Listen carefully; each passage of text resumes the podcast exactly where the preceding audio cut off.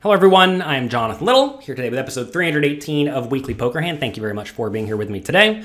We are playing 136 at Texas Card House. We have under the gun plus one. Kyle opens to raise it up to 20 bucks with ace 10 of diamonds out of his $1,900 stack, which is perfectly fine and reasonable. And then the Queen of Felt decides to be a little bit unreasonable. She puts in the three bet under the gun plus three, which is roughly middle position, early to middle position with eight six of clubs. Holy moly! So I'm all for getting out of line and being very aggressive when you're in position when you are deep stacked. However, the Queen of Felt's not exactly in position. She has to worry about all the other players remaining behind her yet to act. Um, five, six, seven of seven players, however many's at the table. She has to worry about all of them waking up with a hand. So in this scenario, I would just fold the eight six suited pre-flop I realize you want to play these very deceptive hands some small portion of the time. If you are going to play them, if they're not quite good enough to call, as 8 6 suited is not, you should 3 bet them.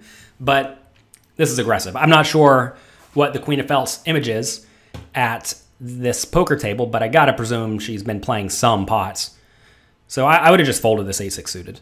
We see 10 9 suited folding. Back around to Ortiz in the straddle with pocket sixes. He folds. That's a good fold. Look, when it goes early position raise, early position 3 bet, you just need to fold almost everything. A mistake a lot of people make is they will call with hands like pocket sixes for $60, and then they'll just end up losing every single pot where they miss the flop. And whenever they do make a set, they don't necessarily even get paid. So you, you do need to fold the sixes there. Don't think that just because you're getting 10 to 1 implied odds that you must call with your sets because what or with your uh, small pairs. Because what happens is sometimes Kyle, who opened from under the gun plus two, is going to show up with aces, kings, queens, ace, king, etc., and he's going to put in the four bet, and then you have to fold away, which is terrible. All right, so back around to Kyle. He has to put in forty dollars into a pot that's going to go up to about hundred, what, one hundred thirty. So it's easy call with ace ten suited. He's going to try to flop a good hand. Definitely the right play. If this was offsuit, you should probably just fold or four bet, but the big suited cards very much like to see the flop. Flop comes great for Kyle. Well, uh, Great if he's ahead. Comes ace, four, three, one club. This is definitely a spot where the Queen of Felt's going to want to bluff. She has all the back door draws in this scenario, and she has literally no showdown value. And depending on what her actual range is, she may have a pretty big nut advantage here because if Kyle four bets ace king every time and aces every time, that means he doesn't have those in his range, right? Whereas the Queen of Felt would always, well, presumably always three bet ace king and presumably three bet pocket aces which means that she's going to have a few more nut hands most likely. She also has ace queen a lot, whereas maybe Kyle four bets that. Who knows? He probably shouldn't, but maybe he does. So this is a spot where the queen of felt should be betting pretty frequently, probably using a smallish size, pos 130. You can get away with betting like 50 bucks here. Because if Kyle does have pocket eights, it just puts him in a miserable scenario. He's going to call a lot, but then you can barrel him off on the turn, which is fine. I don't think you want to bet too big. I think a mistake a lot of people make is betting like 95 on the flop. Because when you bet 95 on the flop, what's going to happen is then Kyle's mostly going to continue with pretty good hands. And when he's mostly continuing with pretty good hands, you don't really know if you should continue betting the turn or the river. Whereas when you bet small, like 40, he's going to call with all sorts of stuff. And then you can bluff a lot of that out on the turn and the river. A lot of people think that the goal is to just make the opponent fold immediately. But if the opponent will fold almost everything by the river, wouldn't you rather that happen? Like imagine in this scenario, hypothetically. Let's say the Queen of Felt bets 40 on the flop, 130 on the turn, 600 on the river. You think Kyle's going to hold on with this ace 10 on ace 4 3 and two other cards are going to come? It's pretty rough because remember, it went early position raise, early position 3 bet. You really only beat stone bluffs then, right? Because she's not going to be value betting ace 9, right? So, I mean, I, again, I, I'm not sure how the Queen of Felt plays, but if you think that she has all sorts of nut hands, like ace 10 is just a bad bluff catcher. And if you have a bad bluff catcher, well, it's a fine bluff catcher. It's not bad. It's fine enough. But if, when you have a bluff catcher, if you think your opponent's not bluffing enough, you should fold a lot, right? So it's a pretty nasty spot by the river. What a lot of people do wrong in this scenario is they bet the flop and then they just give up. And what happens then is it makes it very easy for hands like ace 10 to call the flop and then just check down and win a medium pot. All right, so she bets 70, which I think is probably a little bit big. Because, like, right here, I'm not really sure if it's going to make the opponent's call with hands like um, like pocket eights and then fold to the turn, or if they're just going to fold them immediately. Like, you really want them calling with pocket eights so you can bluff them off of eights on the turn. I mean, I know she has eight six. Eights is a bad example. Sevens. All right, turn is a queen of diamonds. It's a pretty bad card for the queen of felt. Although she did have queen, she just got there. If she had ace queen, that's a nuts. But obviously, Kyle has a lot of ace queen. Should the Queen of Felt keep blasting? Well, obviously she'd much rather a gut shot card come for her or a flush card come for her, flush draw card to come for her, but she didn't. I don't think it's mandatory to bet this turn, but it's also pretty sweet to do it. It's pretty savage to do it, really.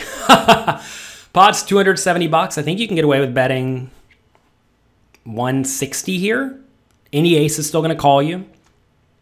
Any random flush draw, if they have it's going to call you. Like, say they have 7 6 of diamonds or something. Um, if you get raised, obviously you can easily fold. If you do bet this turn, though, you need to triple the river because no ace is going to fold on this turn. And knowing that, you must be willing to follow through and go for the river bet. So pot is 270. I don't think you want to go too big because if you go too big, it's going to make it to where your opponent's not going to fold on the river very often. She does go 175. I think that's very nice. Kyle has a top pair bad kicker with a flush draw, easy call. If you raise, what's going to happen is you're mostly going to get called by hands that beat you at the moment. And if you think about it, like right now, if, if Kyle gets to the end with ace 10 of diamonds with a flush draw, right, against ace queen or pocket queens or ace king even, he's in very bad shape. He'd much rather call and keep all of his opponent's bluffs in the pot. So good call by him. Now the question is, is he going to pay off on the river if it's a blank? River is a four of clubs. Hmm. Basically a, basically a blank, about as blank as it can come. Pot 620 bucks. Queen of Felt needs to bluff here. Um, how much should she go? We're trying to get an ace to fold. Pot 620. 600, right? You could even like go really big here. I would not be. I mean, look in reality. So right now, uh, the Queen of Felt has 1100 left. If you told me she went all in here, I would not be so unhappy with that. You have to think that Kyle has almost no 4x in his range, like almost none. So given he has almost no 4x, I mean, it's just going to be like ace 4 suited, right? Give, so if he has ace 4 suited, there's what, two combinations of that? Hearts and hearts and spades. So there's two combinations of ace 4. He could have pocket threes, I suppose. He can't really have pocket aces. He probably doesn't have a whole lot of pocket queens. So you're looking at like ace queen sometimes. If you do jam into ace queen, ace queen's going to call you. You're going to lose. But if you're really only getting called by a few combinations of pocket threes that may not even open preflop, ace four suited, which you know he probably plays every time, and then ace queen. There's only nine combinations of ace queens. There's nine ace queen, two ace four suited. It's 11 combinations. How many combinations are there of ace jack and ace 10 and ace 9 suited and ace 8 suited and ace 7 suited, ace 6 suited, ace 5 suited? How many combinations of those are there, right? It's a lot. Because there's um, 12 ace jacks, 12 ace 10s. If he plays all of them, he may not play all those. But then there's a mess of the suited ones. And also, he could just be sitting over the hand like um, king, queen of hearts. It's obviously going to fold. Or maybe he decided to get splashy on the turn with jacks, which is obviously going to fold. So this is a scenario where I, I definitely think a big overbet would be pretty nice especially with this exact hand because you get the flush draws to fold, which you lose to, and you're going to get a lot of ace x to fold, I think. Now, again, if people think the Queen of Felt's a lunatic, that all goes out the window. You have to be way more cautious with the big bluffs, but I think this is a pretty nice spot to go for a big bluff. Pot 620 bucks. It's tough when you know your opponent has top pair. You're really not trying to bluff your opponents off top pair all that often, but on early position raise versus early position three bet, this is a pretty nice spot to go for it. Looks like she is going to make a bet. You better bet big. You better bet big. Does not look like she's going to be betting big enough. If you bet like 300 here, an ace is never folding. So you have to bet much bigger. She's lining up a bet. If you're listening to this, by the way, you can watch me go through these hands at youtube.com slash poker coaching. She did bet 400 bucks, got snap called. No problem. and um, he turns over the ace 10, doesn't make her show her cards, and uh, Kyle wins a nice pot. So facing a 400 bet on the river, you certainly don't love it, and it's definitely a pretty nasty scenario, but at the end of the day, ace 10's a pretty good hand to call with. Whenever you have the top pair, you really don't want to be folding the top pair bluff catcher. And the reason for that is because the top pair bluff catcher blocks your opponent from having ace king and ace queen, right? Whereas if he had a hand like kings or king queen, now he does not block an ace. I know ace queen blocks ace king. You don't need to type that in the comments.